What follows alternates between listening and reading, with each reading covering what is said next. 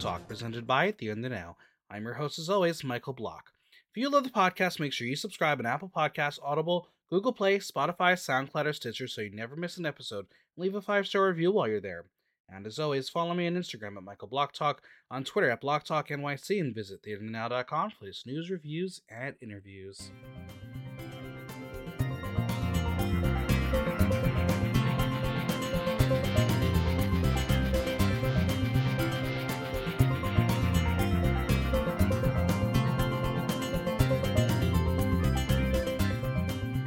Things got all roasty toasty in Canada as the final six had to roast the HBIC Brooke Lynn Hytes. But some queens didn't quite rise to the occasion and spent the last remaining moments on the show mocking, well, drag. It's time to chat all things Canada's Drag Race 2, and joining me is someone who I'm sure is ready to roast these drag queens, Maxi Padding. Hello.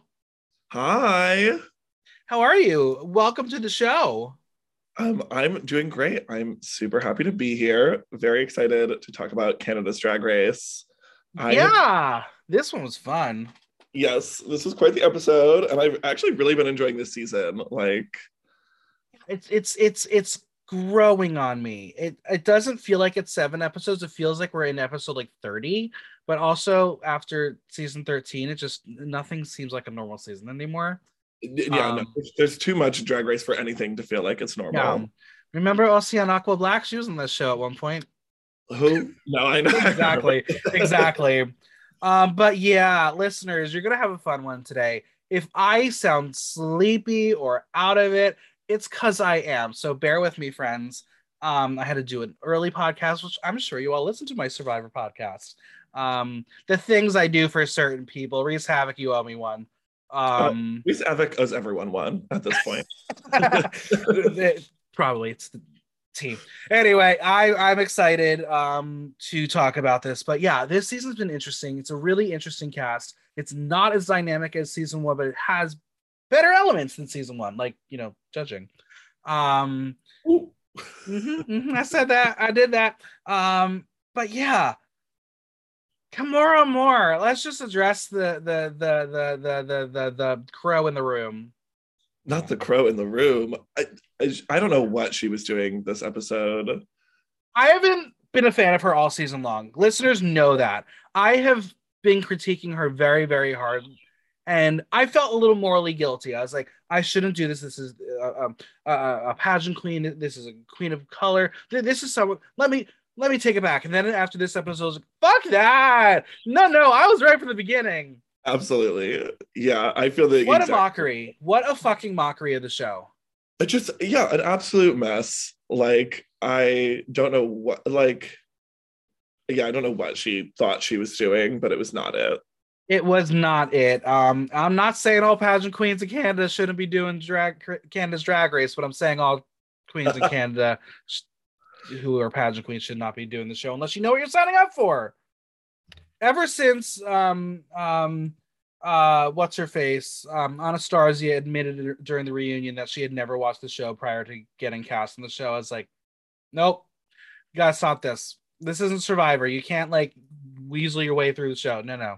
Especially at, at, this point, there's so much drag race. Like you have to like. There's no excuse for not knowing like what None. is going to happen when you're there. I agree. Well, let's dive into the episode and go through it. Kendall gave Synthia a kiss goodbye as she is sent packing. She's not in the competition anymore, but we're going to take a moment to appreciate the artist and person that Synthia Kiss is. Cut to Adriana nodding her head because sure, let's let's appreciate a loser. Is that what we're doing here? Gia says Synthia is a star, and her and Kendall knew her from the start. Kisses listen, one of the three of them had to go. Uh-huh. I mean, Icesis is right. Like the sisters went against each other and they needed to be split up. Um, but yeah. I don't know how I would be knowing those three. I think individually there are three unique, fun people. But as a trio, those I they're not the kind of people I vibe with they would be those mean queens in the corner making fun of everyone. And then on Mike being like, oh my God, sisters, I love everyone. You're all my friends. Um, yeah, no, they. I'm sure you don't know any of them in New York drag nightlife, do you? Uh, no comment. I was sipping my tea right there because I know y'all, and I'm not gonna call you out, but you know who you are. Ooh. Mm. Uh, yeah, the, the the three of them, they the, the, the three of yeah, you're right. The three of them together, the vibes were not there. Like each of them individually, I like I have things that I like and dislike about them, but like the three of them as a group were not giving Yeah, anything it- like, that I wanted to to take. because it's really interesting. Like obviously in that first episode, um, uh, we saw the shock faces out of Gia and Kendall. We're like, what? And like, if you do your research a little bit, you know that there was um, um, a breakup in the group where Synthia basically quit drag and and broke out of the um, Brat Pack, and this was kind of her way into it. We didn't get that storyline. We didn't hear about why the Brat Pack was what they were. We didn't understand why they were so impactful in Vancouver nightlife and why the sisterhood was still so strong. I feel like there was a lot left on the cutting room floor, or they just didn't talk about it because they're so full of themselves and just want to talk about themselves. Yeah, that's I didn't know that. I didn't know that um all of that backstory, which is really interesting. It is, it is, and like I, as- listeners know, I love Kendall Gender. Like she is my pick this season. I enjoy her, but I- I'm I'm starting to get some vibes that maybe she's not as um, real as I thought she was. I almost would have rather seen Kendall over Synthia go home. That's fair. And I, I actually after this episode, I like um Kendall a little more. She like Absolutely. did some things this episode that I was like a little more like, okay, I'm starting, I'm a little more on board. But up until this point, I just didn't think she was bringing it, especially to the runway. I think I don't Mhm. have like a single thing she's worn all season. That's fair. Well, Um, as they all sit down, Kendall's boob pops out. So she asks her sisters if her nipples were out during the performance. They all say no, but we know the truth. Way. that was some shady shit, and I kind of lived for it. That was so shady. And yeah, um, Icesis, girl, you're funny. You're mean. I love Icesis. She's good. She's good people. Well, Kendall says that what she was wearing is the furthest, the furthest thing she would wear to a performance. And in retrospect, maybe she should have designed a bodysuit. Kendall didn't think she'd lip sync. Cut to Adriana with a glare. Icesis wanted to see her perform and perform. She did. Her and Synthia made good TV.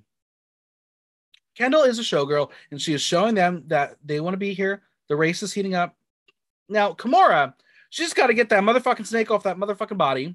Okay, references. We love the references. But she's a, she she just needs to always hear her voice. And speaking of people who always need to hear their voice, they look like they haven't slept, and Gia just wants to know who wants to have a slumber party. And literally no one, no one piped in. I was like, that's funny. They don't really care for your games. Oh, Miss Miss Gia. Yeah, talk about wanting to hear the sound of your own voice. She and and the edit. I'm sure the edit is making it worse. Fully. Um, but she often is just talking, just talking. She is definitely that girl in the dressing room who is nonstop, is always going to share something about her day, her life, her her her sex life, whatever she just did in the bathroom. That's what she's going to talk about. And everyone else is just like, "Can I go to bed?" Actually, like they have probably been there for twelve hours. They're just it's like it's like nine o'clock. They're getting out of drag, and Gia's like slumber party in her high pitched voice. I'm like, "Mm, not for me. Nope. No, no, no. All right. Top six. Icesis is feeling fantastic. She is excited to see what the day holds for her. Maybe a win, but just don't take too long to get there. the girls congratulate her on her win as she has won yet another design challenge. And someone who is putting on a smile, but deep down is not happy, is Miss Pythia, who, come on, full fucking beard. I need to know the filming schedule. All of them her, Gia, Adriana, Icesis, they have full beards going on. I didn't notice that, but now that you mention it, Full fucking beards. Like how does it happen? I don't know. I don't know science well enough. I know that like my facial hair comes in pretty fast, not like overnight like this. There must be a day in between filming. Yeah, maybe Um, maybe they just happen to have like a day or two Yeah, or the, or they're like they do like um confessionals in between, and clearly like they have some sort of facial hair during it, so that maybe they're told like do confessionals and then you can shave. If someone knows the tea, someone let me know. I want to know. I'm so curious. One of the it's uh, mostly because Gia, because I'm like, how you you are a twink. Where does that hair come from? You should not have facial hair. Where, where what is what is happening, child? Well, Pythia is disappointed that while she wasn't the top, she didn't win. She says, "Good for Icesis for working her underwear as it was the height of design." Pythia designed a whole fitted dress while Icesis wore black underwear with chains. No wig, nothing. It's all in the styling, honey. Um, Shady Pythia is my favorite Pythia. I like Yeah. every time she's thrown shade in the confessionals, I am living for it. I'm like, I mean, I see where she's coming from, but it's also, yeah, like sure, Icesis was just wearing, and we see this all the time with design challenges. People like the biggest is not all like doing more is not always the best. Right. Like sometimes you if you do something simple and effective, it can still get you the crowd or it can still get you the win. It, it's it really is the styling. It's how you interpret the challenge and how it you interpret it interpret it for your drag. And I'm not discounting Pythia here at all. What she did was incredible, but she's done better. Yeah, absolutely. Well, Brad arrives wearing reflective tracksuit that I will say is a fashion miss. Uh, but at least a car wouldn't miss him while running.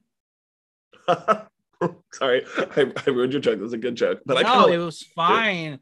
I um I there are things that I know I I'm a very particular looking person. There I know there are things that I will not wear. Why would he put that on his body? What what did he think he was gaining here? Or was this like one of those contract deals a famous designer made it and he had to just wear it? Um, that is very possible. However, I'm someone who like I love obnoxious fac- fashion. but like sometimes you just have to be like the thing that is going to draw the most attention. And Yeah, yeah. he was, giving, he was giving everyone is going to see me in this moment in my he, he, he yellow. jacket. definitely want he definitely wants to know that he is in there. Um, he wants to be the main judge in this show, but let's be real, he's not. No, put a, put a, put a little more makeup on. Maybe maybe you'll get there, Brad. All right. For this week's mini challenge, they will pair up and join Brad for a new challenge called Fashion Police. So, is this taking over for the reading challenge? Because if it is, I might be on board for a little reading challenge makeover, but also I already miss it. Didn't they do a reading challenge this season?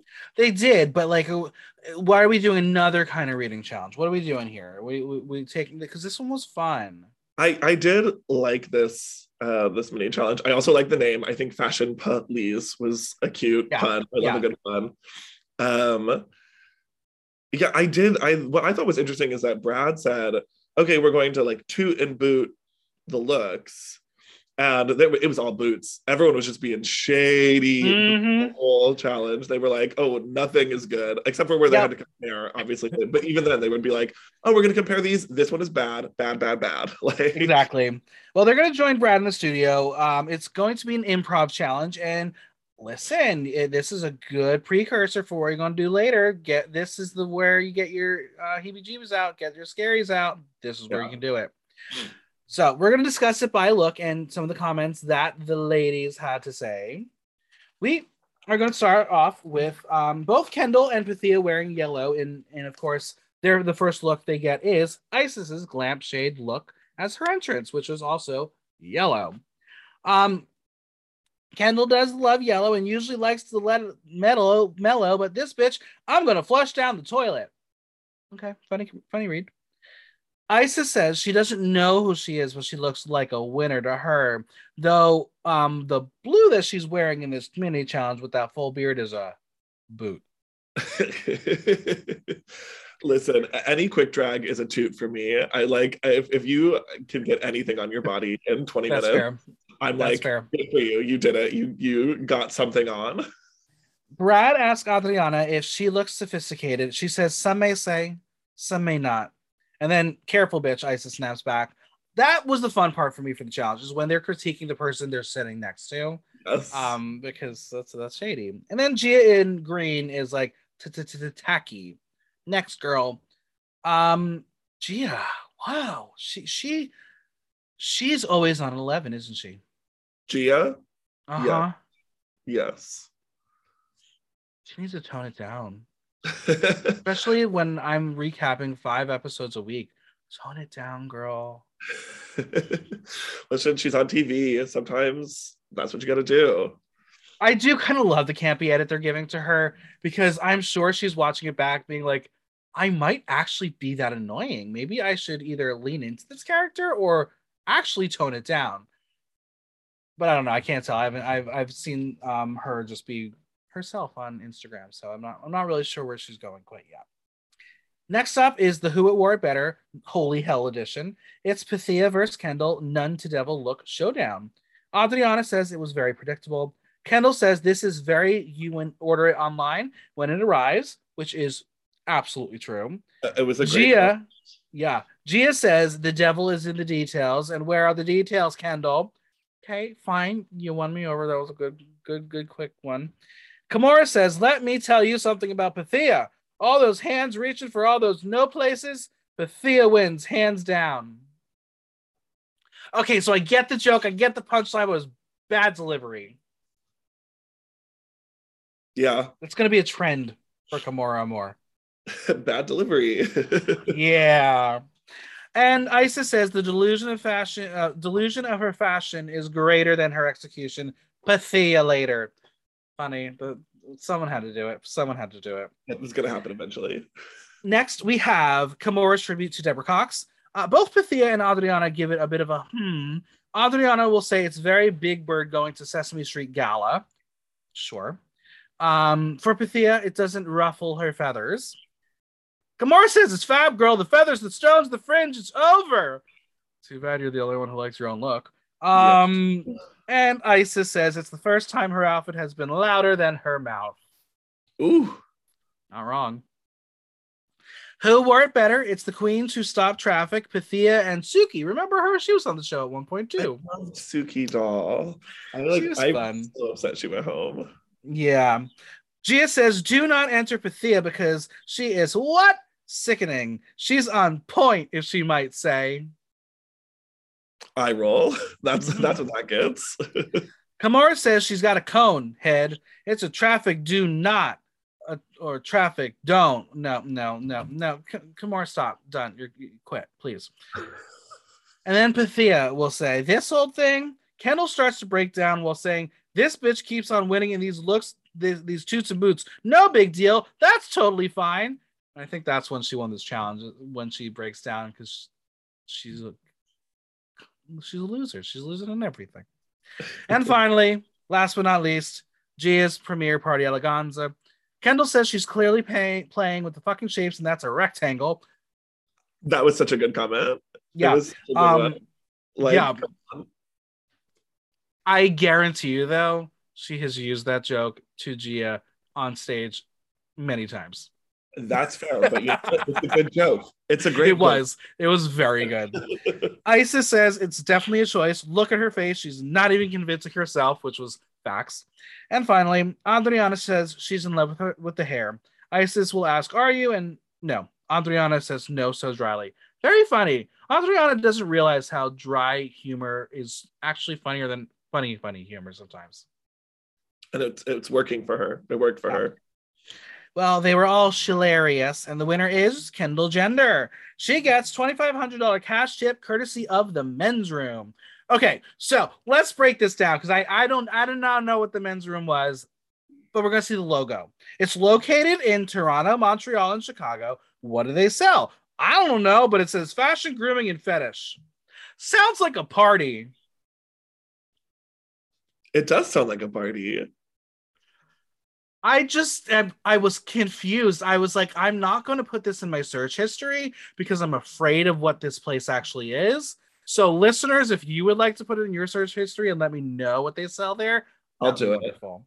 I'll do, it. The, I the was like, Toronto, the men's mhm, room. the men's room. I was like, okay, fashion, cool, grooming, I get it. And then you're adding fetish. It's like, oh, okay, maybe we're taking this a step too far. Nothing wrong with fetish, but how does that work with grooming? Unless it's the fetish. I mean, it says Shop the men's room for the latest fetish gear, leather harnesses, handcuffs, jock straps, sexy men's underwear, socks, streetwear, sex toys, and more. They really have it all. Uh, Great. What about the grooming? What's the grooming here? What that? Why? What's the grooming of it all? I mean, I'm assuming they. Oh, oh, it's a barbershop. Stop it! You can get a harness and get your hair did at the same place.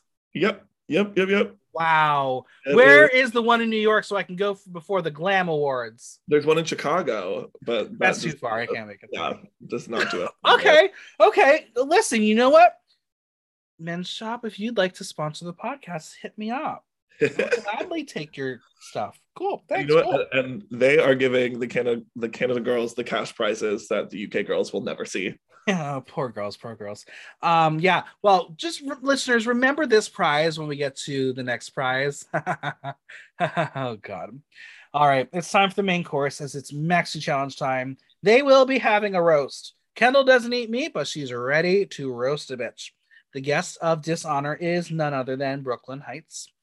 Kimora in confessional says the bitch don't smile, the bitch can't smile no more, and this mean read is just the appetizer of what is to come. They're going to be mentored by Brad and Emma Hunter. Who? Who? Who? However, I loved her. She's very good. She's very funny. Um, everyone is fair game, so cook who you want. Um, except for Tracy Melchior. Apparently, we weren't allowed to talk about her. Well, she wasn't in the room. That's a She little. wasn't in the room. Well, as the winner of the mini challenge, Kendall will choose the performance order. Miss Congenial candidate Kendall Gender is going to ask everyone what they were thinking. She shares that she would like to go first. Oh, she already get risky. She she, she wants to uh, make a risk here. Old move. She is feeling at the bottom of the competition, so she wants to set the tone and mood, and it's her time to prove why they saved her and just who the fuck Kendall is.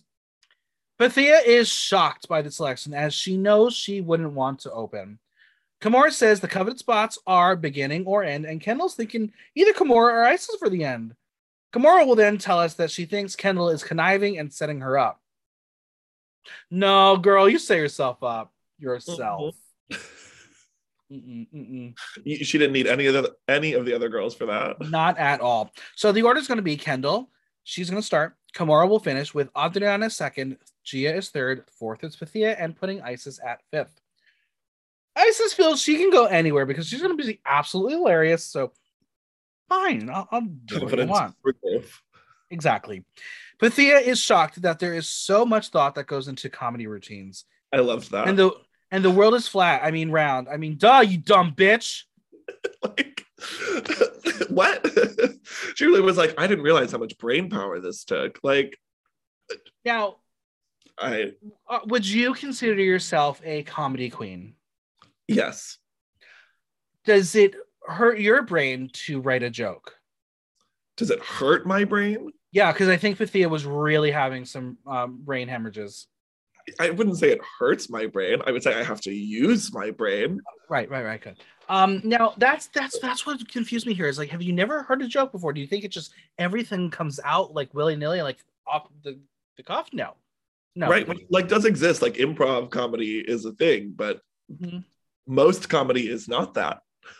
But I'm gonna say something because I was also very critical of her snatch game. With this comment, it all makes sense. Grimes wasn't funny.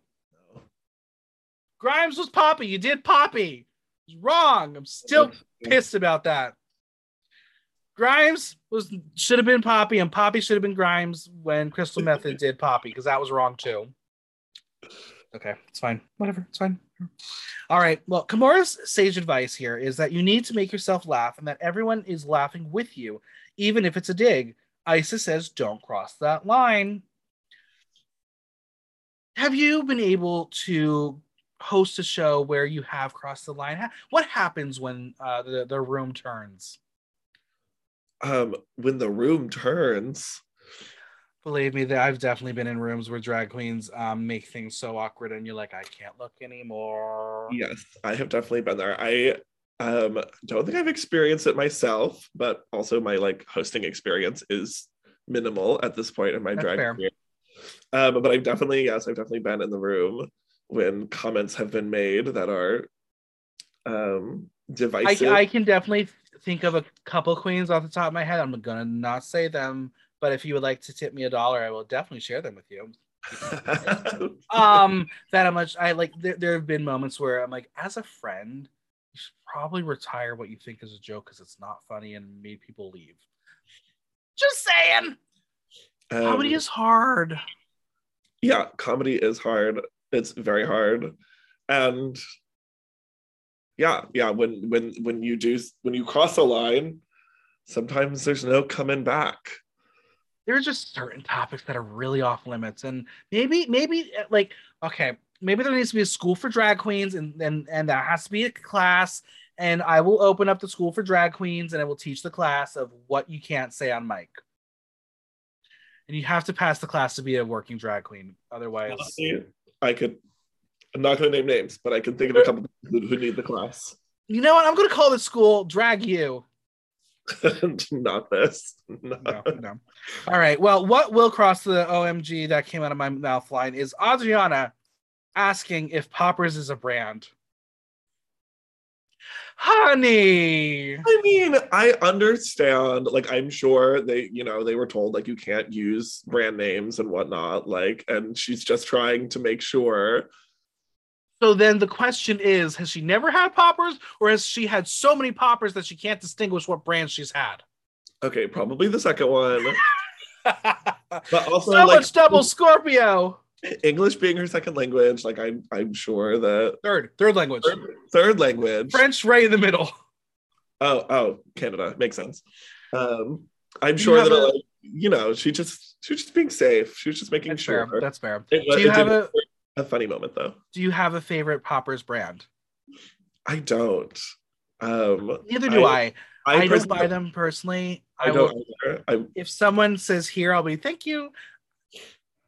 I I'm the will say the, So the, the, the most fun I've had was with Double Scorpio, where I was like, I'm gonna die. This is cool. I was like, I my head is spinning. I don't know if I've tried those. They are very good. They are very intense. Um, just don't do it when you're producing a show, your own show. Just stay away from it. Okay, good to know. Good to know. Good times, good times. Um, was it also the moment when Adriana was sitting with a dictionary in front of her? Yeah. Oh, Um, she- uh, that also got me good. And again, I, I English is her third language, so I'm sure she needed it. But it just she's a special girl. She really is. Whole, the whole book in front of her really was. It was. a Well, I understand why they, they're not allowed to have their phones. They can't look at things up. Otherwise, you go to that like ramen dictionary, you go to the dictionary.com, you find that shit on the internet. It's all there. Like, There are probably queens in that room who have never opened up a dictionary in their, their life because they are that young. There are queens in that room who don't even know what the Dewey Decimal System is. You're probably too young for the Dewey Decimal System. I used to work in a library. Okay, fine, you're good. You're good. I do got you. I like. I, I know that one. yeah, okay, you're good. Listeners, if you were born like after 97 and you don't know what the Dewey Decimal System is, just goodbye. Go away, go sleep. Um, well, speaking of crazy things and old things, um, I just want to share the story because I didn't got I didn't get to share it uh, any other place, but um, everyone knows I'm, I'm on the other side of old. Um, I'm th- I'm 34, but um, I'm I'm I'm currently cleaning out my house and and getting rid of things, and I found a paper from I think it was my ninth grade sociology class. Uh, this would put us around 2002 2003, and for the project we had to come up with uh, an infomercial um, about a product for like a certain uh, age group or whatever. Um, so I came up with uh, I was like, why can't you just like customize an iPod, call it like a MyPod? And like the first thing I said you can add to it was a um, karaoke system. Number two was a, a phone. Number three is a camera. But number one, gotta have that karaoke system. so can I get money for creating the the iPhone without actually knowing I created the iPhone? Yeah, that feels like you need to like write some strongly worded emails and uh and get get some compensation. I wish I knew what grade I got on this project because if I did not get an A plus, I want it now. I will go. more strongly worded email. Right, I will I will find you, Mrs. Candoff, and I want an A plus because I knew things, or I'm just a psychic. Either one haven't figured out yet. Um, Just want to share that fun story. Yeah, well, I mean, the karaoke system. I'm still kind of waiting. Karaoke system. I. I, it, I need it. Listen. Oh my god, karaoke system. That's what I wanted. And I also in quotes not mod, like in quotes I wrote uh, security system because clearly I know how iPods and iPads and iPhones and Apple work. Sell my data. Thank you very much. uh, Anyway, let's go to the mentoring with Brad and Emma Hunter. Um, Kendall joins Brad and Emma, and according to Kendall, she's just one funny bitch. And that's funny because, like me, you have no idea who this bitch is either. no, yeah. I usually like try to do a little research as I'm going through it. Um, I didn't get a chance to research Emma in this moment, but she seems like a funny lady. I, I would watch her stuff. stuff.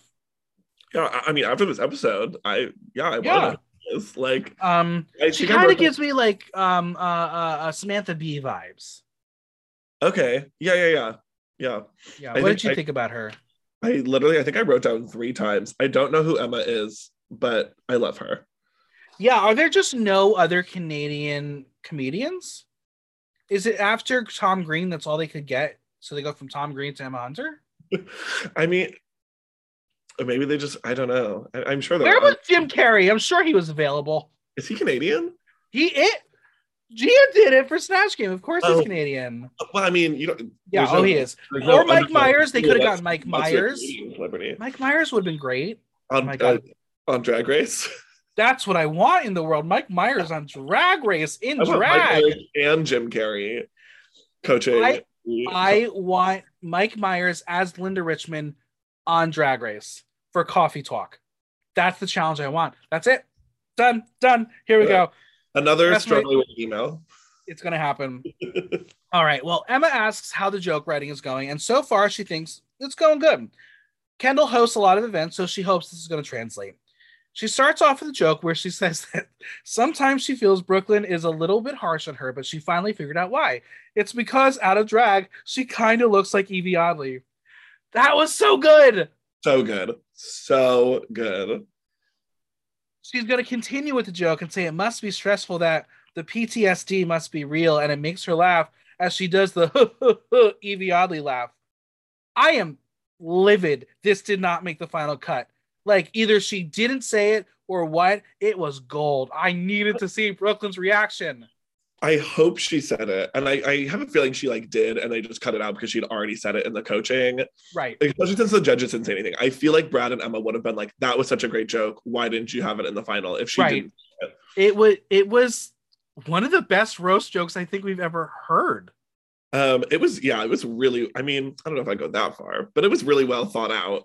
It, it was good. It, it was Oh. very good. Um, and now I just can't unsee it. True, true, and I think it, it helps that it was like a, a good roast joke. Also, like includes you. I feel like it, it helps in a roast to be like, oh Mm. Absolutely. yeah, like, me, and the fact that this is a funny thing about me that also influences you. I feel like Absolutely. like Emma just loves Kendall's energy, and it's exactly what they want in a roast. She tells her the faster to the punchline, the better, which I fully agree with. absolutely. Kendall goes in on Amanda Brugel next, as she is thankful that she took time out of her busy schedule creating a show only 50 year old white women actually watch. I resent that comment. I love the Handmaid's Tale. Yeah, I was like, Am I a 50 year old white woman? I know. I mean, like I, I sometimes feel like a fifty-year-old white woman. Um, Under however- your eye, Kendall. Like, that part. I I I know there are a lot of people who haven't watched A Handmaid's Tale. I would love to listen to someone who's watched Handmaid's Tale now compared to someone who watched it from like the beginning. I actually- very I- I- different viewing experience. I watched it um, this past summer before the most recent season because my Uh-huh. partner has has been watching it, and so he made me start it from the beginning, and I binged the whole thing up until the new season, and then we watched the new season together. It is scary during the Trump years. Watching it during the Trump years, I was like, I don't like this. This is like reality. After Biden was elected, I was like, okay, this is kind of like a TV show again. It's not real. I can only imagine, yeah, watching it during the Trump Oh, years. I mean, listen, like season two and two, th- well, part of three, those were terrifying. I was like, this is this. I that's I'm walking out into that tomorrow. Great, cool. cool. Anyway. cool. Brad's going to tell her to go further, and Kendall is like, Oh, uh, he wants her to be a roaster. And Emma says she has a sweet and innocent face that lets her get away with rude stuff. Listen, that comment is real. Twinks, you get away with anything with me because of those perfectly beautiful faces. I'm looking at you currently, recent Block Talk guests whose names shall be nameless. There are a lot of you. You know who you are. God, it's I hate that sweet looking people get away with everything. I hate it. Um, yeah, as someone with chronic RBF, I uh I resent those people. I um funny story. When I was doing my theater criticism all the time, I I was known for just being very intent. Uh, there was one fringe show I went to where the set uh, featured a mirror that you could see from the audience. I caught myself looking a couple of times and was like, "Oh, now I know why people hate me." I really look like I'm not enjoying myself. This was a great show. I, I just, I, I'm taking it in. But yeah, um, judging iconic, I had that issue a lot where contestants were like, "Why do you hate me?" I was like, "What are you talking about?" They're like, "You looked miserable." I was like, "No, no, no, no, no. You were great. I was just taking it all in." Yeah, so I've had to train myself to smile. I, am I'm the same. My when I've been competing in drag competitions in the past couple months, I'll be like sitting and watching in the audience, and I'll just you know watching my my sisters do their numbers, and my partner will be like, Maxie, you look so upset right now. Like you need to smile. People are gonna think you're like, hey. and I, you know, I'm usually like just enjoying it, but I just, yeah, yeah, just sitting and watching. And I, I, I think maybe maybe it's time to take a, a, a, a, page out of the Icesis playbook and just paint on an angry face so that you can get away with everything. It's either be sweet looking or always look miserable. My, my eyebrows are getting higher and higher every time. All right, Adriana is next, and she's not great with improv, but she wants to show that she can be funny. So she starts off, and um, the Google translation from Spanish to French to English really fucked this one up. Yep. Uh, she, th- she, she she thanks Amanda for being there because otherwise she would have felt in fucking Whoville or something, some some some Tim Burton creepy white shit. Help me out here. What was going on? This is also what was said on the bottom. This these are the words that came out of Adriana's mouth. Um, I the thing is, you can like tell that she's got a, an idea for a decent joke in her head. She just is, she doesn't know how to set it up and like you know set up the joke and then say the punchline because that is a it's a hard thing to do for people who speak English. Right. I mean, like, and I, I I see what she's saying. Like Tim Burton doesn't cast people of color in his movies. Like they are white. Like I see what she's saying. Like there's a lot of white people in the cast. There's a lot of like I, actually there wasn't. This is a pretty diverse cast, but there's, yeah, uh, there's it was it was the Whoville. I was like, what? Where do we get Whoville and Tim Burton? I mean, that's the crossover we deserve, but um Adriana, help me out here. Maybe and she then, just them in her head. I, they're kind of similar. Like, I and then see... she's gonna call Brad Goreski the homosexual mayor of Whoville, the gay poodle of bitches. Now she's just saying random words. she had Whoville on the brain. She sure did. She like she was just really thinking about it. And now she's going to say that when Brad enters the room is the smell of silicone lube, poppers, and bad decisions. Help her. She's dying up there. They're to say, okay, we're to chit chat, have some feedback. Emma says she's meandering, and we get a joke about Brooke Lynn making her think she was competing on Dragula or some shit. One, I don't get it. Two, they allowed her to say the show name on this show, which is forbidden on the other show. You're not allowed to say drag race on the other show. Oh, but I mean, I guess I under I kind of understand the the dynamic that the two shows have that would allow drag race to let you say Dragula and Dragula not let you say Drag Race. Like the like Boulets like will murder you if you utter those words. Like the amount of times I just wanted Jade Jolie to say it, but she was not allowed to the other show. The other show, because she she literally had to refer to it as the other show. Oh, so good. Um, rest in peace, Jade Jolie on Dragula. It, it, was a fun ride. Good, good times. Good times. Um, at least she got to say the back rolls comment. That was that was that's all I needed. And honestly, good for her for getting cast on both. Like Exactly. I will say the one thing that we all missed out on is no one said, "Get him, Jade. Get her, Jade." get her. we Jade. missed it. We missed it. Why did we get it?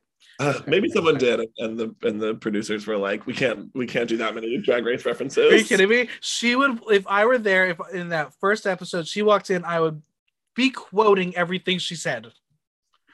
Oh, it's okay. It's fine. Anyway, Brad says that Adriana is gorgeous and confident, so keep that spirit as that's who's delivering the roast. Okay, fine. Now let's talk about Kimora, eh, who is a nervous public speaker, but she loves comedy. This is the one she thinks she should win. She starts off that Icesis complains about everything, almost like she's a rapper. My neck, my back. Girl, if she had an ass, we'd be talking about her crack. Okay, so she cut out pussy because she wasn't sure she could actually say it. And now we're going to get the pussy, pussy, pussy of it all because pussy makes things funnier. Sure. Sure. Does pussy make things funnier? Uh,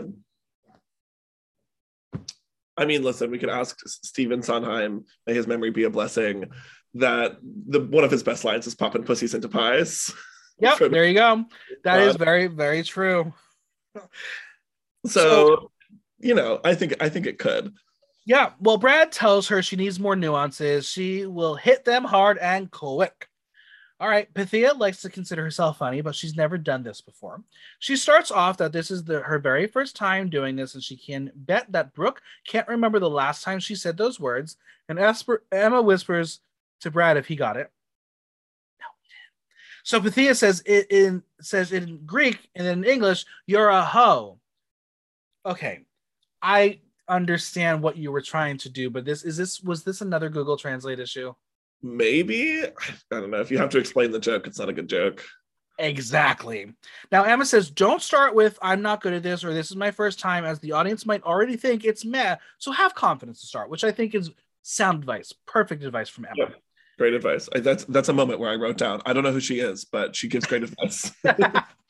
well, Pythia is going to go in hard as she is still very bitter, as she will introduce Icesis as the queen who fell into the discount BDSM rack at Sex Shop and won a design challenge. And she will go on and say that she is the true testament that anyone can make it these days. I'm not bitter, not at all. Who said that? That's when things get awkward, is when you really make your personal feelings known. yeah, when you it's like especially do it in the confessionals, in the workroom, on the stage, like And it's unfortunate when no one agrees with you, and that's when you look really silly.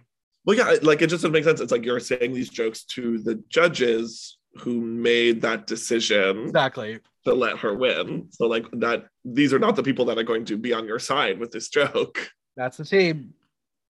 Icesis has arrived. So, how did she like the process of writing jokes? She looked around the room and realized how terrible everyone was. It's not even joke time, and she's got them ready. So, Icesis begins with a joke that breaks down Brooke Lynn's stationary face, and it's not the greatest. Brad says, Don't do individual parts of her name, do it as one. She will then refer to her sisters as beasts and dogs, and Brad and Emma are not laughing, which makes her a bit nervous. Brad says he doesn't want his cardio to be him trying to find his way to her punchline. Okay, now I gotta ask: Did he have that on the flyer? Did someone write that for him? Because that was very good. Written it for. I mean, I That don't. was I good. maybe he came up with it. Maybe it was a, a good moment for him, and he is coaching the comedy challenge, so That is fair. in there somewhere. Um, that was a good one. It was good. It was good. Emma says that she needs to go boom, boom, boom, or you'll take away time from her sister. And Icesis says she needs to edit. Wow, this was the foreshadowing I did not see coming. I did not see this foreshadowing whatsoever. I didn't either. Fair until like I'm realizing in this moment that that happened. Yeah, I was like, whoa, I'm usually good at reading edit. Not this moment, not at all. Okay, finally, it's Gia. This is outside of her comfort zone. She starts off calling herself the gravy. She calls Brad the corn and the cob as she would like to butter him up, sprinkle on some sugar, and scream, Yes, daddy, give me all your money. One, who puts sugar on corn? Two, why are we coming for me? That sugar daddy jokes are my thing. but I what like why is she gravy? What does that have to do with the corn and then the sugar? What does that have to do with the corn and the gravy? I was gonna say that maybe it was a Canadian thing, but when the Canadians aren't even on board with the jokes, it's not a Canadian thing. Mhm. Um, Gia says that Emma is like the aunt that shows up and no one knows what side of the family she belongs to. She can sit with the kids. Okay, because it was funny, but the, again, the delivery and the execution, it wasn't right. It was the wrong punchline.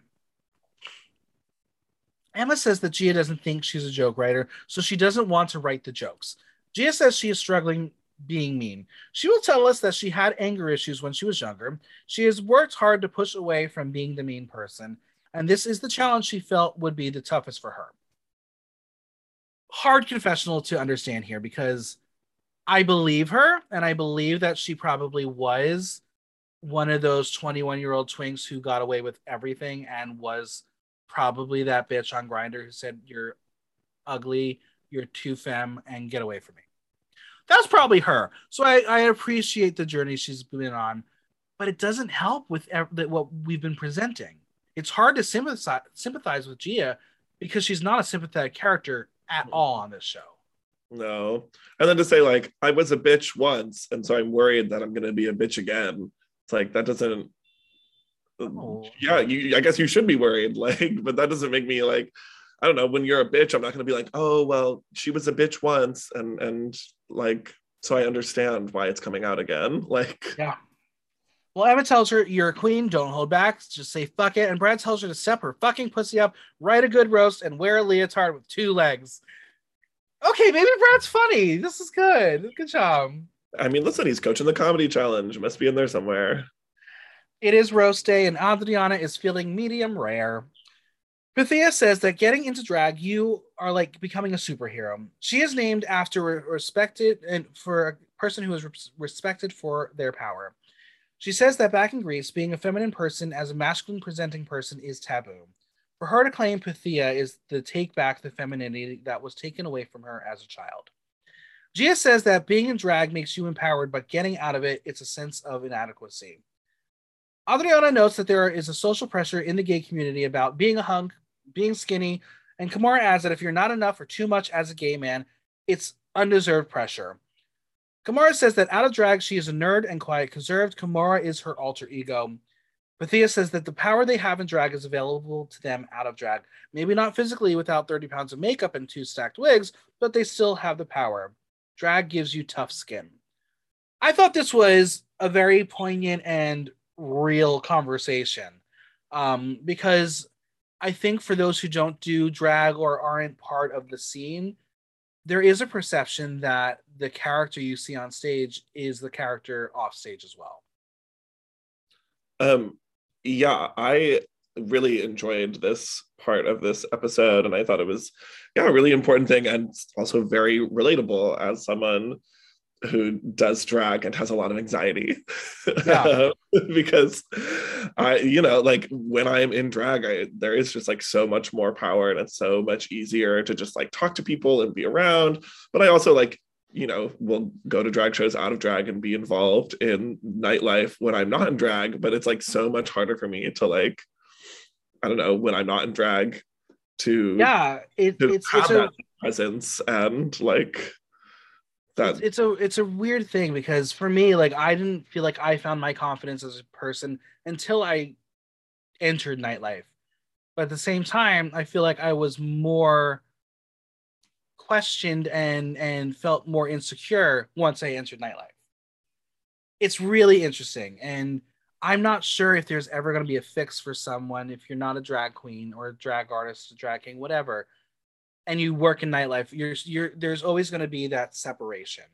Um, because I'm I never I'm not putting on a face, but there is a difference for me when I'm there supporting friends and I, or I'm there as a producer producing a show. I there is a different version of me, but people around me don't see that. So it's it's it's hard. It's very it's a very interesting conversation. Um, but I, I appreciated that they all had very similar views, and I wish we heard more about Pythia talking about Pythia. Yeah. Yeah. It was yeah a great conversation and yeah an important thing to be said. It's always nice when um when drag race lets them kind of just like talk about the real the reality of of drag and also just like the queer community in general. It's a mess. We love it though. Yeah, that's that's the sentiment is it is a mess, but we love it. You, you're proud, but there's issues that need to be addressed. Uh-huh. All right. Well, Brooke Lynn is looking all snaky with the gown. Oh, and that hair. Oh, she is looking like a star. I disagree. oh no. Okay, talk to me. What's going on here? Why did you hate it? Wait, th- this was this was the the purple snake look, right? Yeah, with the hair. L- Okay, let me find the look to remember the hair because I don't I don't know if I remember the hair. I just remember not thinking the so look. short and like white gray with the stones. Oh, the okay, yes, the gray finger waves, neck up, Mhm. neck up. I am into it. fair, fair. Neck down, however, No I just- snakes for you. I don't. I mm, I just think I wish the snake was like more. I wish the snake was more effective. Um, the the look just doesn't feel totally cohesive to me. That's I like the, I can- like the parts of it, but I don't know if it's like a full if it's the full fantasy for me. I can I can understand that. I accept that. Well, we've got TV's Amanda Brugel, TV's Brad Goreski, and TV's Emma Hunter, all on TV. We're gonna talk about the roast at Brooke Lynn Hytes, go through the highs, the lows, and the moments that make you question things. Like, there's an actual audience present, only one person per round table, or was this just like the production crew sitting there as plants? I truly have no idea. I Who are but I, these people? I remember having that thought because COVID. So like Yeah. yeah. And they, they they didn't tell us, but Listen, if I worked on that show and I got to sit down and watch the show, I would be very happy. Yeah, absolutely. Like literally any member of the crew of being able to just like chill and watch, like, I'm here for it. yep. Well, Kendall looks all reductive with the green leopard print dress, but that's okay. Queens love green. They love leopard print. It's been a thing everyone's worn. It's fine. She starts off telling Emma she won the mini challenge. It was an intense acting challenge where she had to pretend she knew who the fuck she was when they said she was the judge this week. And scene. Okay, we're off to a great start. I'm here for it. She calls Amanda Brugel Wendy Williams. She apologizes and says it's all the bodysuit cutting off circulation to the brain. She thanks her for taking time off from filming a show for only 50 year old white women. Speaking of 50 year old white women, hi, Brad. Brad is, Brad is a fashion stylist, which means he's not talented enough to be a fashion designer and too ugly to be an actual celebrity. She is on a roll. really, really, truly. And and what's so good is these are not jokes we've heard on the show before. These are new jokes. These are things that feel fresh and fun. yes. Uh, Yeah. Ken, Kendall tells us that Brad is her middle name. She apologizes for the useless information, which is like getting useless makeup critique from a drag queen who doesn't even paint her own face. Brooke Lynn Hytes, everybody. When did she stop doing her face? Because now it makes sense. And two, who who did it when she was on Drag Race?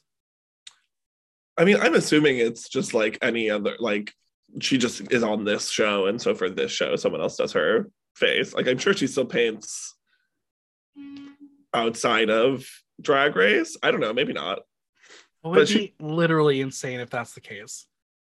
Maybe she has her own Raven. Yeah, she probably just does her own Raven. She probably just has a makeup artist for Drag Race.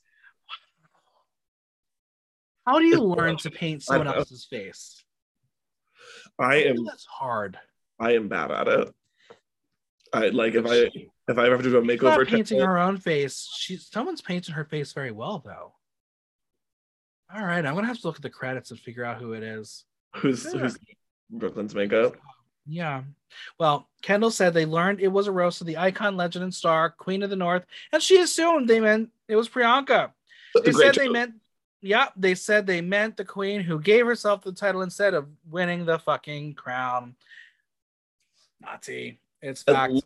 like full tea, full. She went there, she went in. It was a great joke. I also love Priyanka, so any moment to bring up her, great.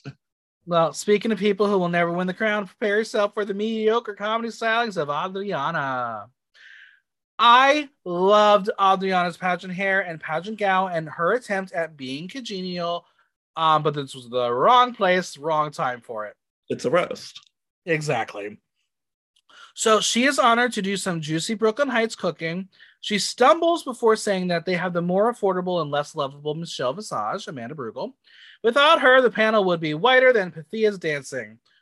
Okay, subtle but kind of good. I, I, I, not bad. I like the Michelle Visage joke. It's a little obvious, Yeah. but it's good. Adriana sees so much of herself in Brooke Lynn. She's quiet, beautiful, and still a fucking bitch. She said she saw her versatility, but she was blind the whole season. She's never topped and bottomed so hard in her entire life. She's sure Brad has. She's like Synthia Kendall and Gia's trio, just destroyed. Okay. Okay, so you wanted to make like a butthole joke, but you didn't quite make the butthole joke. So we got it if you know about buttholes. If you don't know about buttholes, you didn't, but that's okay. It was still a good. I mean, like even even without the buttholes, like it, it was still like a decent joke, even if you didn't get all the way there. Like It, it, it was it was Kendall's face and reaction here that I was like, oh, this is it's the, you enjoying it. You're you think it's funny. Well, just wait. Kendall's gonna have a funnier uh, reaction later on. But back to Trinity the Tuck, just judging these bitches looking like the youngest cock destroyer. Okay, funny, fine, fine. yeah, good jokes. Gia is next. Take in the beauty, honey. She is painted. She is snatched. The tape is tight. Take notes, Brooke Lynn Hytes. Her tape was flapping in the wind. Okay, so we're going to mean. We're playing. We're playing the Alexis Michelle version of the roast. Eeh. Beauty does not make her funny, but it gets her a lot of dick. And this is when I said, "Eek." Okay. Um, Um, uh, she has. I I'm gonna say it. Beauty, Ah! okay, okay, okay. not with those eyebrows. Those eyebrows are real, I hate it. I hate it literally real. much. I hate it so much. I don't want to know it, what she would look like if she shaves her brows off. Oh I- no. I want to know what she would look like in drag if she would cover her brows and redraw them on because I she'd look better. I'm just saying. Fair, that's fair. Well, she has also told us that she has had so many dicks in her mouth. She's on the struggle bus. Um, this was good for you. Thank you for letting us know you are a whore and people wanted to fuck you. Good. Thank you. I didn't realize it was the Gia Metric roast. Exactly. Um, so she's going to start with Brooke Lynn's new face. It reminds her of a pussycat wall clock. It's made of cheap plastic, and all that moves are the wonky, shifty eyes. Did you smell burnt toast? Okay, I kind of like that joke. It was kind of funny. I don't know why they hated it so much. I think it was just for the narrative. I, I that was a moment I read. I think the edit is making it worse now. Yeah, I was like, that's actually a funny joke, but okay, fine.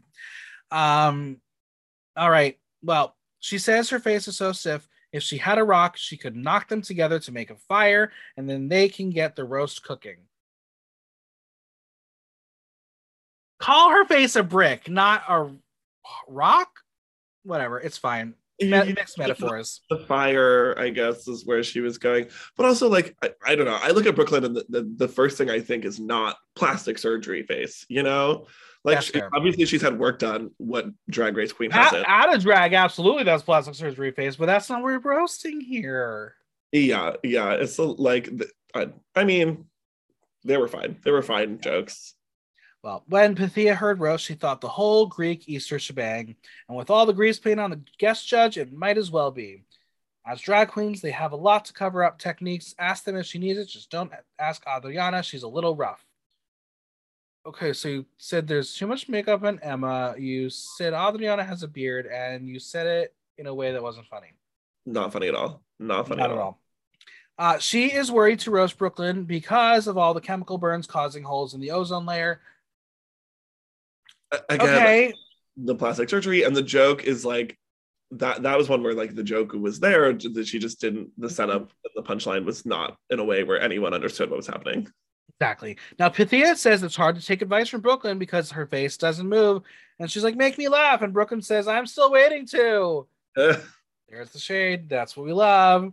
Well, love- she's not it. laughing. Well, we're, we weren't laughing at her Snatch game either.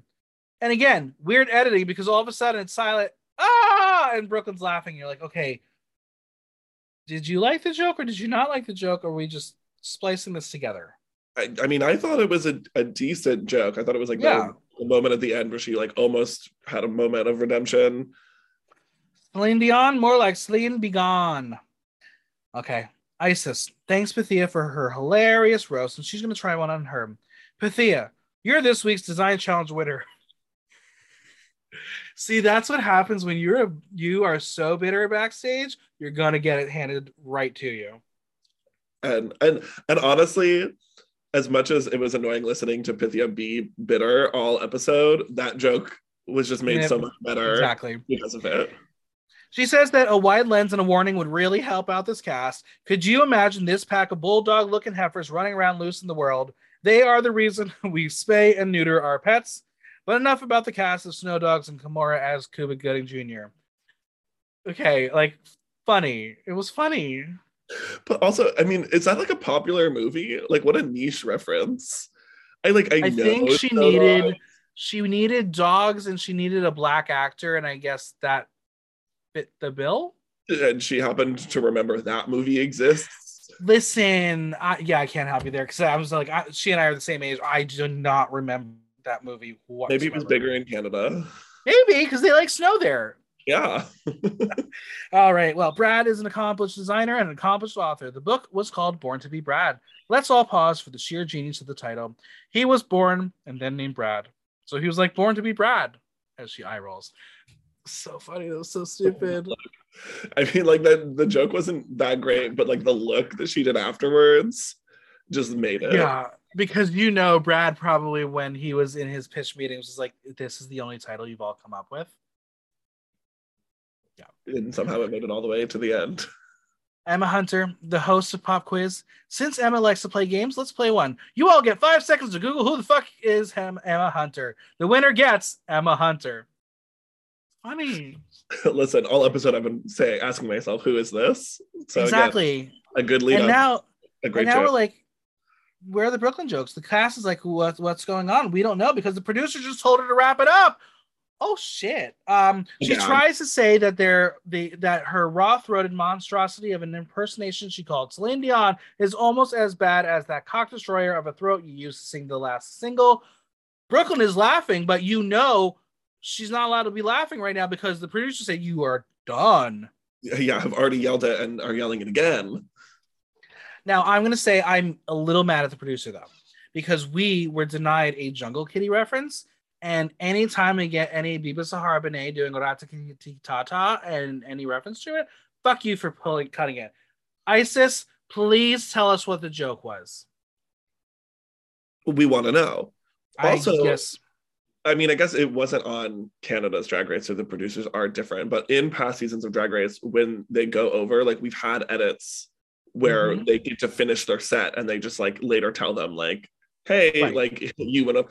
I think it was redacted on season 12, who um who had an edit where she like went way, way over, but they let her finish talking. She like kept her did. she got to do her full set. And uh, I mean, Listeners, if you forgot about that moment, it's okay. Most of us tried to. I Really sorry for bringing it up. oh no, you're good because we need that reference. Because I was like, wait, I know it happened before, and I, I just couldn't place who it was. There's a reason why my brain couldn't place it.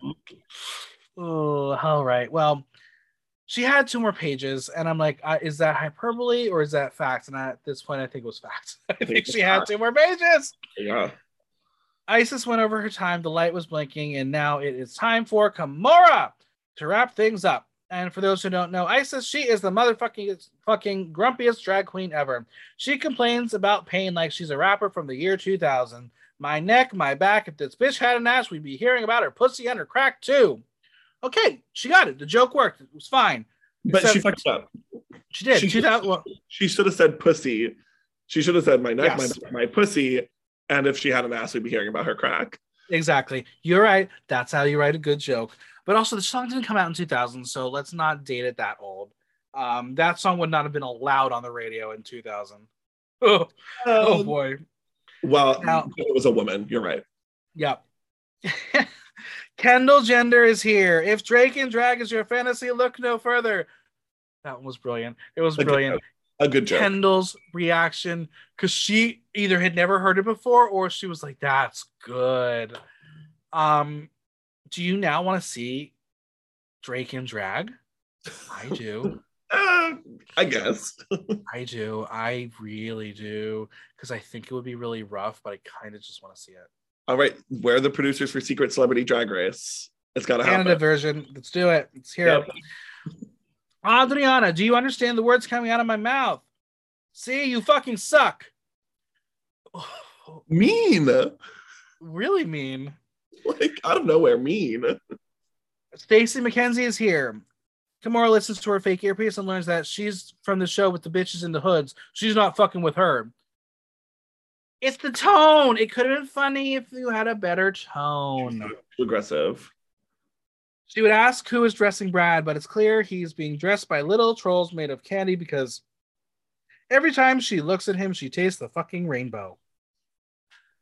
The word fucking is not funny No, and the more you say it, it doesn't make it funnier. Like, it makes you sound angry.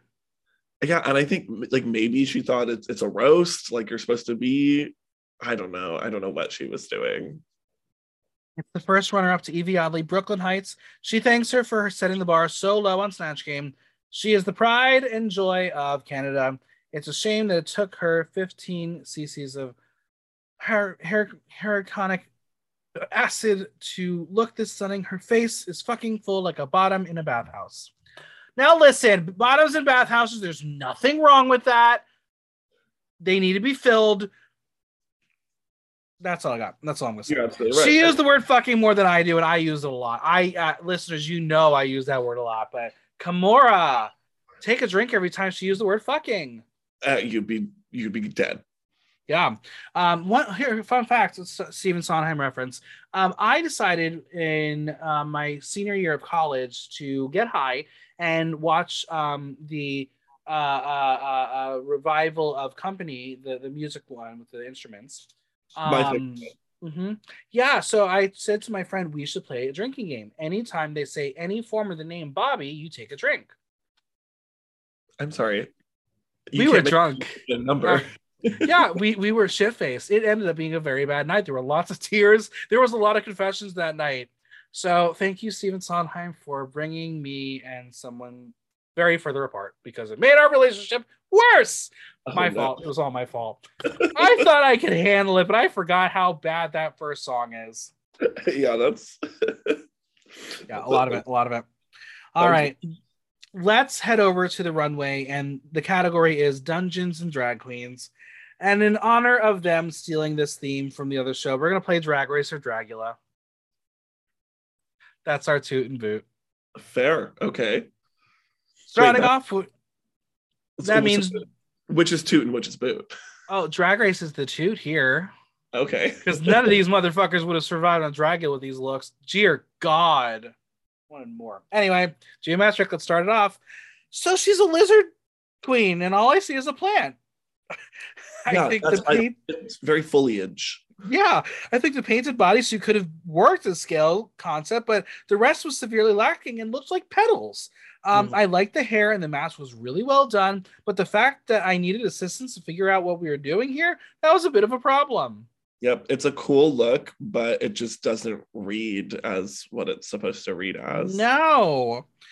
Amanda loves the look as it is swamp thing and very chic. Brad is enjoying the fantasy, but the roast didn't work. She spent almost two minutes talking about herself.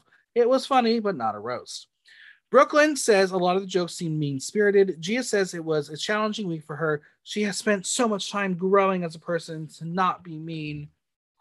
Emma says it's terrifying not knowing the lines of cruel, crude, and witty. Was it harsh? For sure, but she loved her commitment. I loved your commitment to saying you were a lizard, but you were a plant. It's a Dragula for me. um, yeah, it's it's a Dragula. Audience, I don't know how many motherfuckers of you watched it before you voted. 67% Drag Race, 33% Dragula. I know it was Thanksgiving. There was a lot of TV to watch, including the finale of UK, but that's no wrong. You got it wrong. All right. Next up, Adriana. Uh, no, no designers listed, but we know it's recreation and it's high fashion, but I needed originality. I think she looks very happy, and that's something important to see out of her because we you can see she's struggling on the show right now. But it's like a fish insect hybrid thing. And I adore teal hair because we need more queens rocking that color. But I just I feel like this was one of those categories where they got a prompt in their um uh, uh, Drag Race come to the show packet, and then they said the category is Dungeons and Drag Queens, and I think none of them actually fit the brief because I haven't played Dungeons and Dragons, but I don't know where this character comes in. I yeah, I I'm not I yeah, again, I'm not really sure. I mean, I it feels like the category is just like fantasy.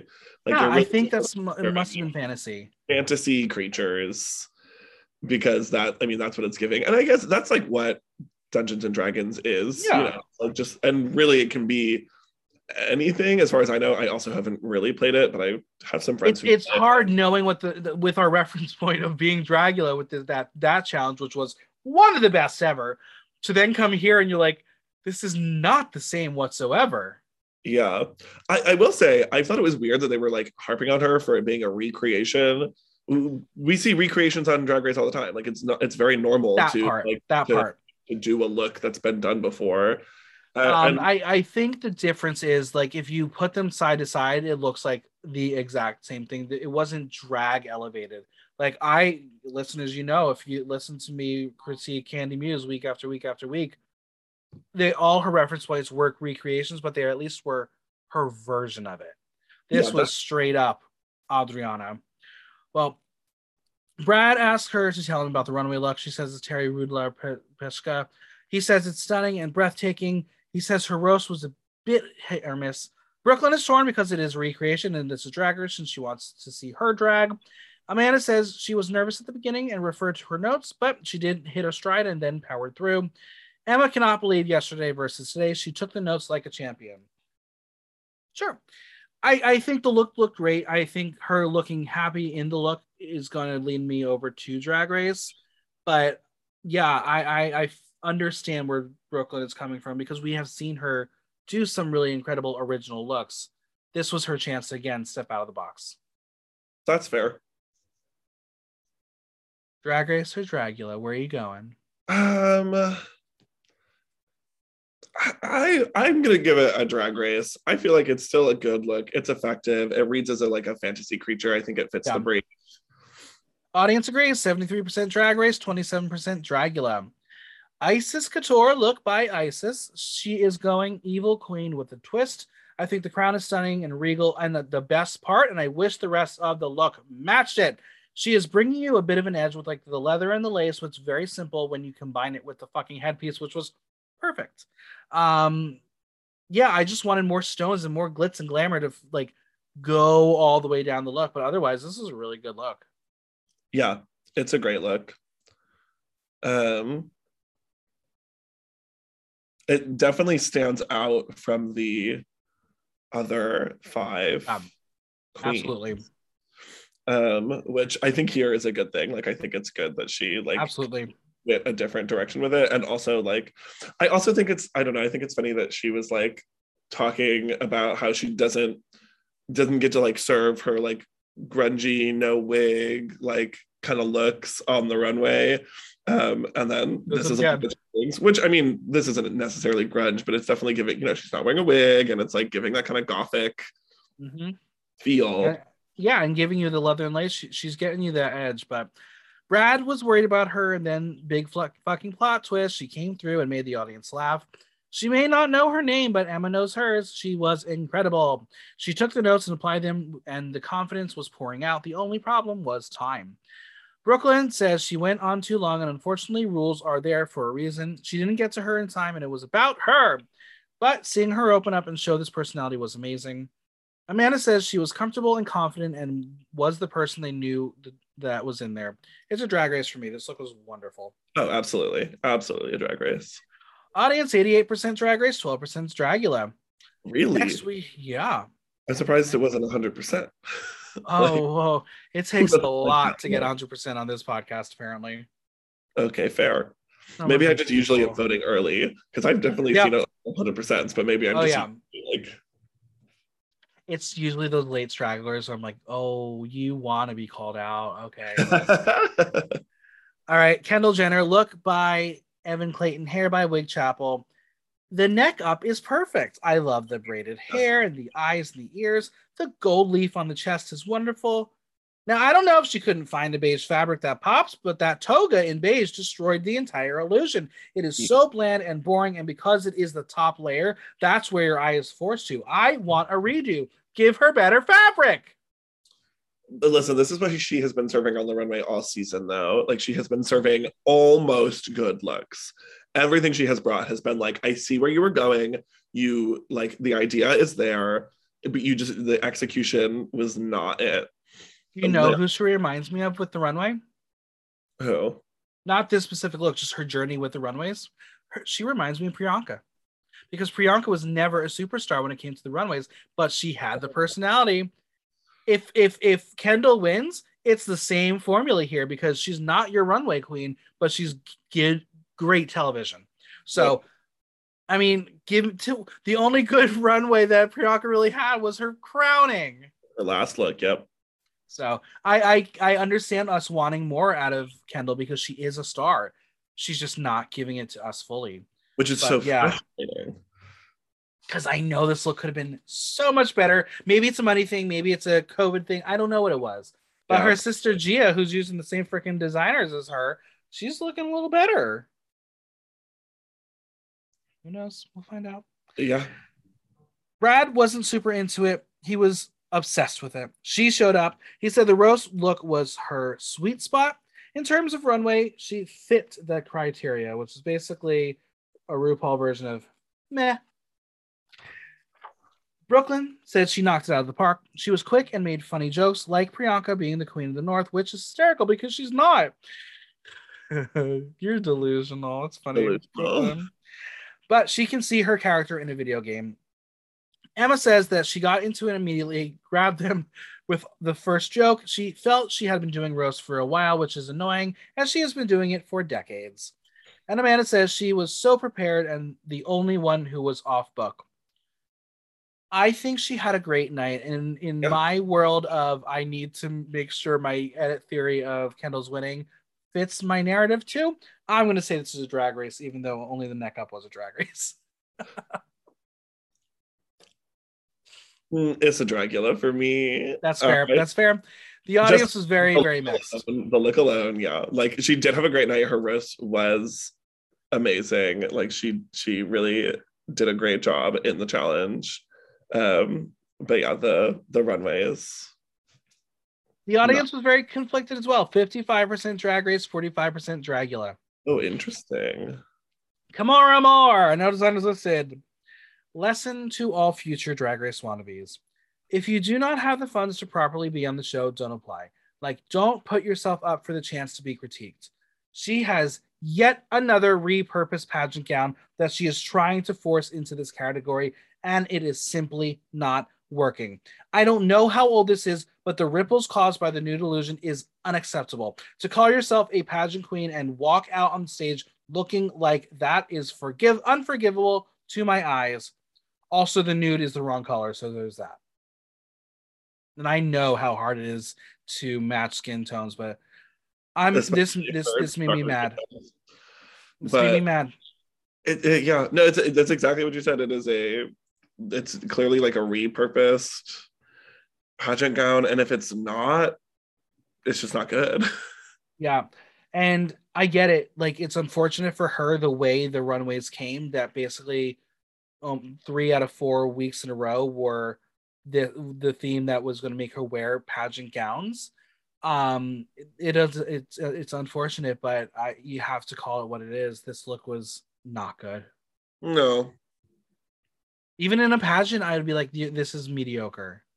well, yeah, I mean, and they called it out, and you said it like the the nude is ruffling, and it's the wrong color, and like this headpiece looks frumpy on her head.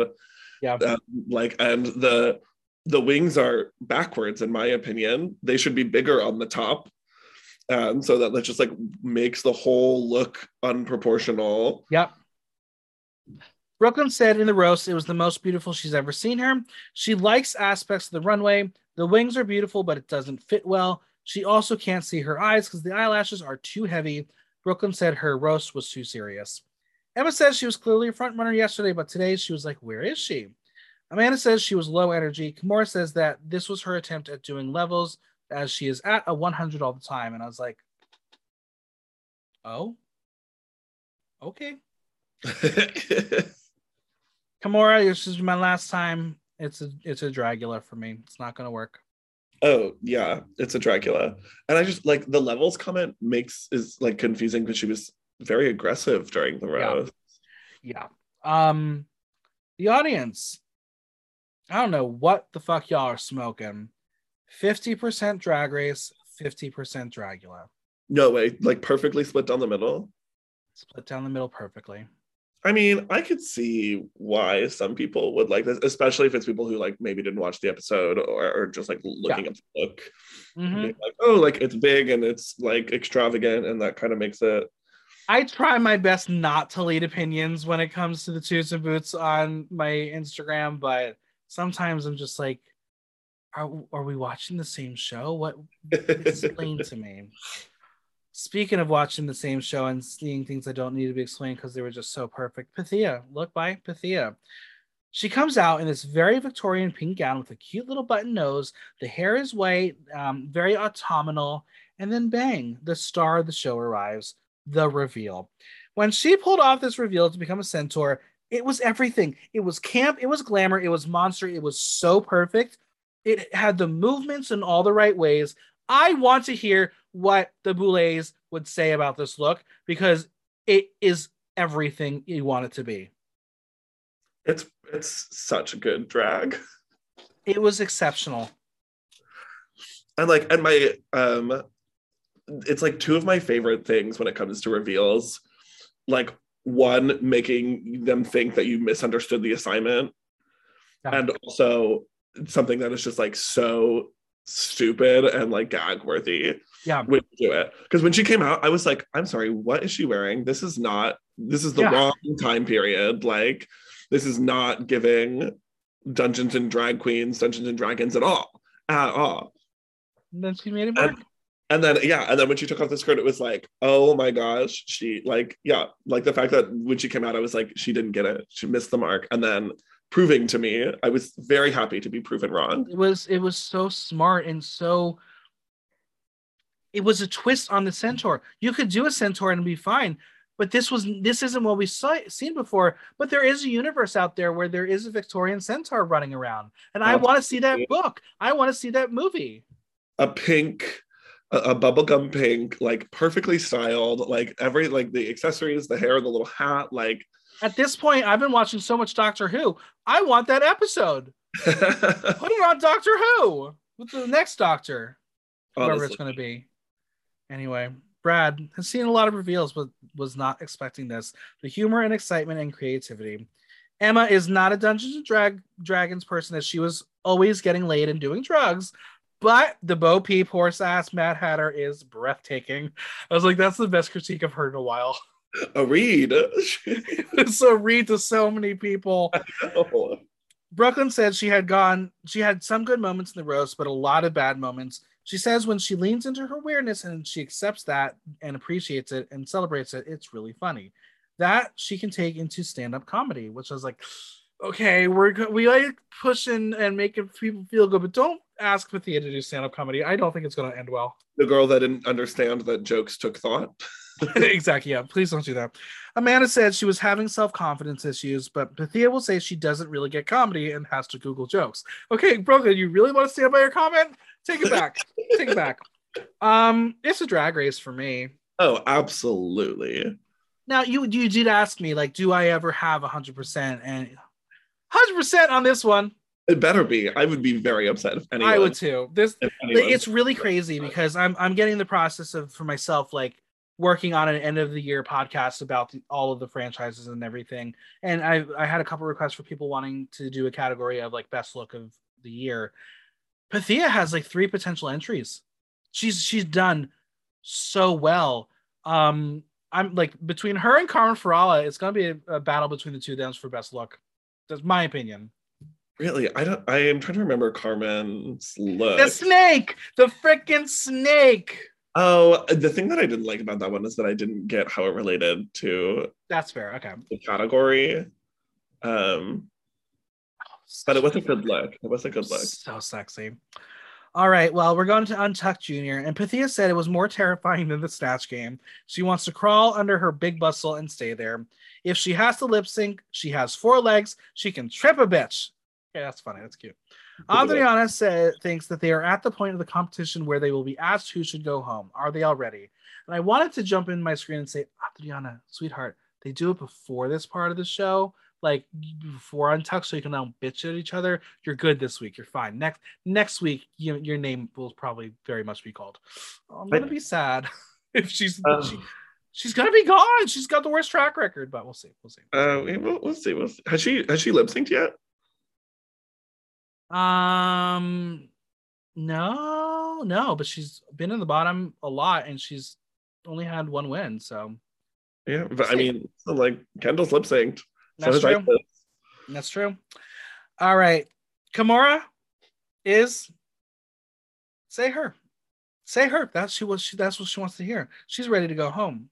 I was like, girl, what? Okay, so I'm confused about this moment from a production standpoint because it was super weird that Adriana asked that question. Like Mhm. it came, uh, like it, it felt like a like a like a, something the producers told her to say, and it I this Kimora think-. Yeah, I think there must have been some sort of discussion in the room while they were getting ready, or right after the main stage or something. maybe. um because it did feel out of nowhere but kimora's gone on to say that she's done her best and has reached her peak the pressure has gotten to her she feels like she's not enough and that means she has to bow out cheerleader, cheerleader kendall is trying to get kimora to not let the few negative things get to her and makes her uh, making her bow out because like don't do it you're amazing the judges haven't made any decisions how could you want to leave the competition this late in the game? If I were Synthia Kiss watching this episode, I would have been on the phone with Kimora saying, fuck you, bitch. It just doesn't make any sense. It doesn't make any sense. And like she she said like, "Oh, this one like this was my challenge to win and I didn't win it and therefore like clearly I'm not going to." It's like that that just doesn't make any sense because all the time such, it's who- such a sore loser mentality. yes, I and- we have we have all been there where we have not won the thing we wanted. We not we never we didn't get the the the boy we wanted. Someone else did, and and you get down on yourself. You don't quit a competition where you are so close to the end. It, No. it was really it left a really negative taste in my mouth because this season has been good and there have been queens we've lost because of one little mistake. She's Mhm. gotten a lot of free passes yes, she has. and it's it it hurts and it's not like this year also has been a year on drag race where we this is a novelty where someone just quits the show up and leaves. This is kind of technically the fourth time where a contestant's like i'm done. Like if you gotta do it ginny lemon it. Get yourself off the fucking stage and make it a moment and let gia have her time which we will get to Ugh. but um between Ginny Lemon, um, Inti, uh, uh, what's her face, who I still can't stand, um, Dovima, and now Kimora. It's like, what are we doing here? Um, it's really unfortunate that we had one iconic moment with BenDeLaCreme. We Mhm. should have kept it there. That's all it should have been. But now that 2021 has given us four of them, I'm not happy what the future looks like. I'm scared. No, it, it like it really it's it's starting to feel like they get to a point where they're like, I don't think I'm like I'm I don't think I'm going to win looking at the competition, looking at my track record, and I want to have a moment. I want to Yep. have the production moment. I want to have a gag worthy moment. And Yep. so Mhm. like this is my last ditch effort to make a moment, make my television moment happen. Yeah. And listen, it is no Eve 6000 singing in that music challenge. Nothing will be as iconic. Nothing will be as iconic. Yeah, it's true. well, Icesis is heartbroken. She doesn't want to see her go. And Kimora will say, Yeah, you can say that there are so many bitches who wanted this spot, and now you're walking away. And Gia's like, Yeah, I want the spot, knowing she's probably going to be lip syncing against you. Um, Kimora claims she is not walking away. She knows her limits.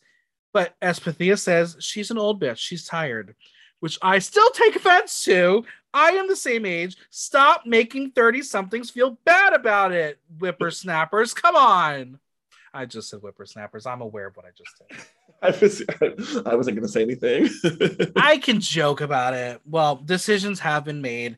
Kendall is a winner, baby. She wins both the mini and maxi challenge, and she gets $2,500 gift certificate and a $5,000 cash courtesy of Vitality. So basically, the bitch is getting a lot of fucking sex toys this week because Vitality, if you looked at the logo, that was a that, that, that was a cock cage. Um, um, she's got a lot of money in sex toys, and, good for you. Mm-hmm.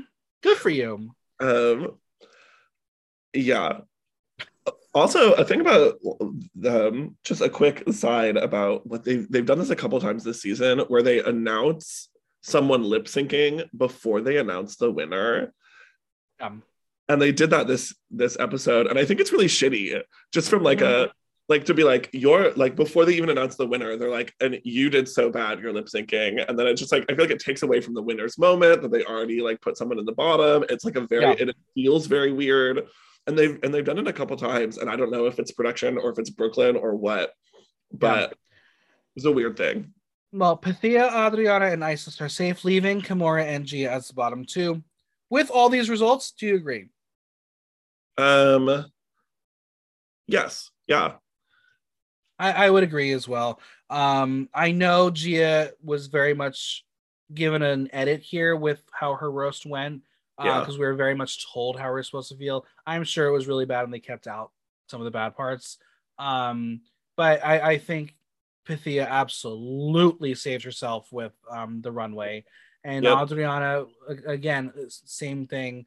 Um, and, but Gia looks like a plant, but she was a reptile. So yeah, I also thought that the nice thing about Adriana, or like a thing about Adriana that kind of saved her, is that she did better than expected. Exactly. Like especially with Emma and Brad's opinions, is like like exactly. saw her terrible during the um, coaching, and then to like come into the the thing and like actually do okay and like have some yeah. jokes and she like had a like she started rough and then like bounced back, which is hard to do.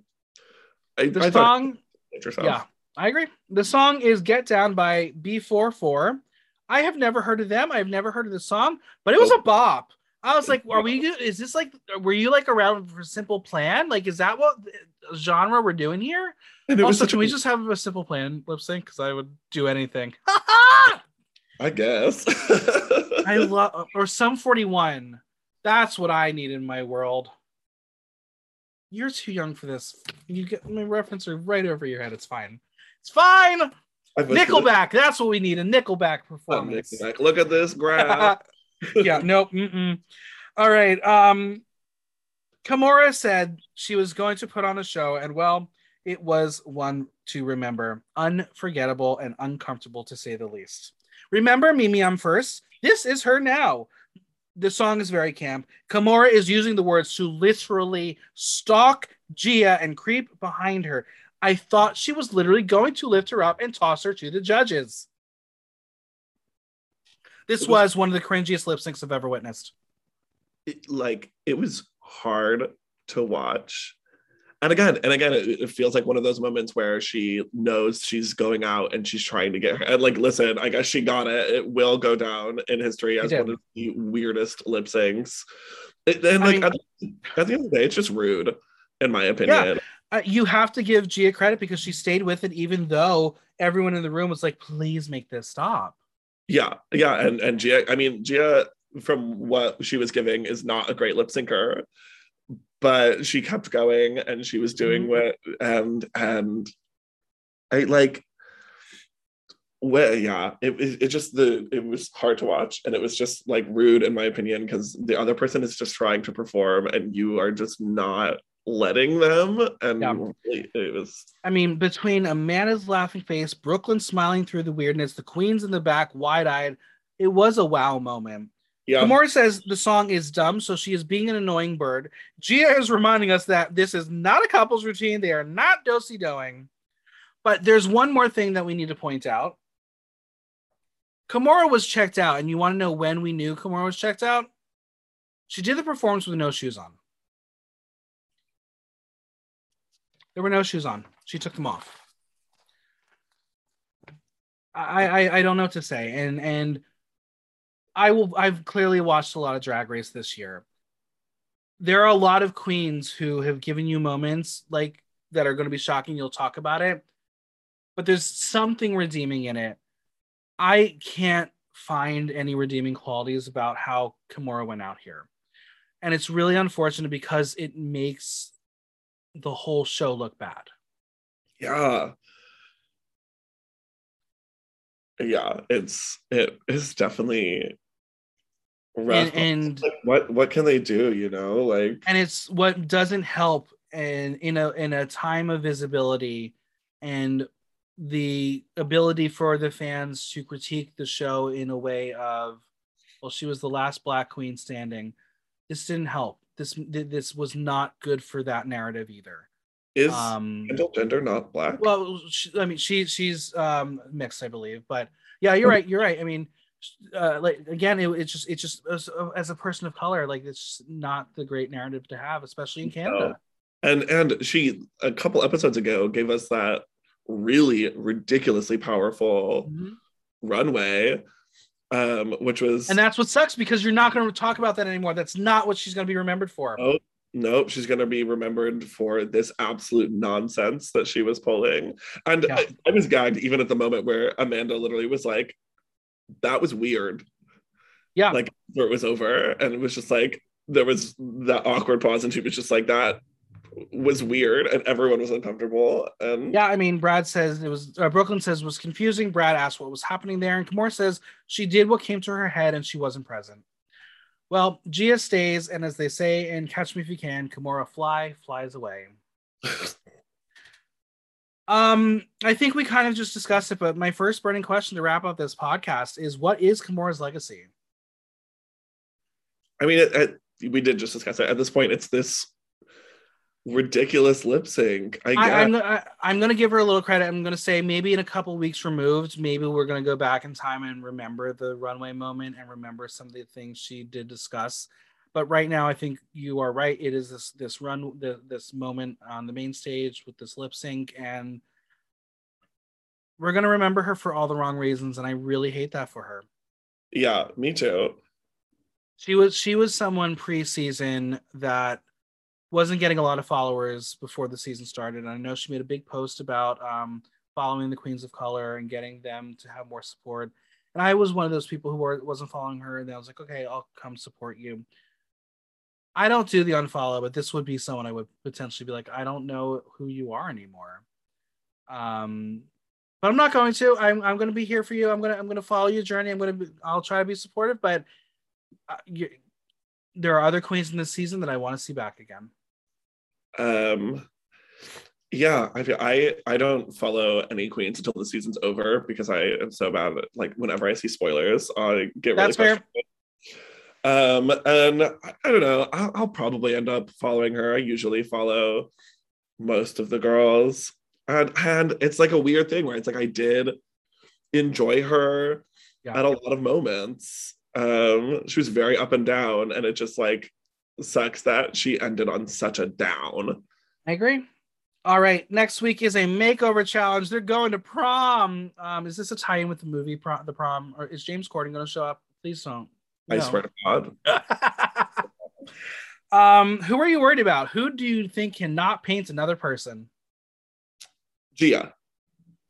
I'm gonna say Gia might have some issues because she's gonna have to block someone's brows, and she's gonna be like, Yeah, "I don't know what to do." She's gonna try to like, yeah, no. I'm worried about. I'm worried about Gia the most. I'm worried about Gia. I'm worried about Kendall. Um, Yeah, I'm not worried about Pythia, and I'm not worried about Icesis. It's going to be a battle of which one of those is going to win. Yep. Um, I might be worried about Adriana also because her paint is her paint. Um, it's something that I've noticed since the beginning is she doesn't do a traditional drag paint. She doesn't contour as much. It's not that harsh. It's very feminine, kind of like how Ella Vaday. There's you're not see you're, you're you're seeing the man underneath. Um, so I am a little worried for Adriana, but I don't know. We'll see. We'll find out. I just realized they didn't do a makeover challenge on No, they did not. three. I think COVID. I think it was absolutely one hundred percent COVID. I'm sure. it was- Um, but because Ella would have, she would have gone home. oh, fully, she would have gone home. Oh, it would have been. T- it would not have been Ella Vaday for Ella Vaday. No. No, Uh, no, no. yeah, I agree that Adriana has a similar, like, she might not. But I, I do think, like, as far as makeup goes, Gia has the weakest makeup. Um, Hey, they may be like, Gia, you're getting a free pass after what Kimora put you through. Sorry, whoever's next. They, they might, and, and who knows? Maybe they'll be like, "Oh my god, you have the same eyebrows," and she'll like really get that eyebrow onto. Listen, I'm gonna throw so much shade out here, but if if this makeover is for a queer kid, they are they have likely been to get their eyebrows done many times, so they probably have perfectly coiffed eyebrows. So I'm sure she'll have something to work with. Yeah, so she just uses their natural brow. Well, I ask it every week. After seven episodes, the winner of the season is Ooh, it's so rough. I think it's Icesis. yeah. I think Icesis had a great week. She would have went, she would have 100% won this week if she didn't break the rules. Um, I think Icesis is up there. I think Pythia is dropping a little bit because she's not excelling in the challenges. Her runways are great, but where Icesis is working both the, the challenge and the runway, Pythia is hmm. just not getting the comedy. So maybe this week with the the makeover challenge being where it is might be in Pythia's favor, but I'm a little worried for her. I think for me personally, Adriana and Gia are out of contention, but I'm still stuck on Kendall Gender being the narrator of the season for no apparent reason. And that has been from the beginning. I there there is something about Kendall that I think gives me that Priyanka vibes. She is going to be the activist. She's going to be the person you want to represent the season. I wouldn't be surprised. Just like I said, Crystal Versace was going to win, even though I didn't want it to happen. As much Um, I would I- like, what- I, I didn't want Crystal to win until the last episode. Um, Oh. but, but who knows? Maybe I We'll. I, I don't really want Kendall to win, but maybe in the last episode she will. maybe we'll, we'll, we will we will see. But That'll I think this is what it's exciting. I there have been too many seasons this year where we're like, okay, well, we know who's going to win after two episodes. I don't know who's going to win, and that's And- exciting. and that's been this whole season. Literally, like there's not been a single moment where I've been like, I definitely know that this person is gonna win because they've all kind of had their ups and downs. been a journey. Well, it has been a pleasure to have you on the podcast. Where can we find you on social media, Venmo, and any projects you got coming up? Um, I am the maxi padding everywhere. Um, it's, it's spelled exactly how you would think: T H E M A X I P A D D I N G. Um, I don't have anything super particular that's like set in stone coming up. Follow, give a uh, follow. You'll find out. Follow me on Instagram, and you can see me everywhere. I'm always randomly at competitions. I've got maybe a couple guest spots coming up, and a show or two, maybe things that I'm working on. So yeah, follow me, and you can and you can find those things out for for certain. There you go. Well, thank you so much for being here. Uh, thank you for having me. This was great. I love talking about Drag Race. So this was a great time. A huge thanks to Maxie for coming on. Subscribe on Apple Podcasts, Audible, Google Play, Spotify, SoundCloud, or Stitcher. Leave us a review while you're there. If you have any questions or comments, drop me a line at theaterthenow.com via our question link. Like, listen, love. Until next time, I'm Michael Block, and that was Block Talk.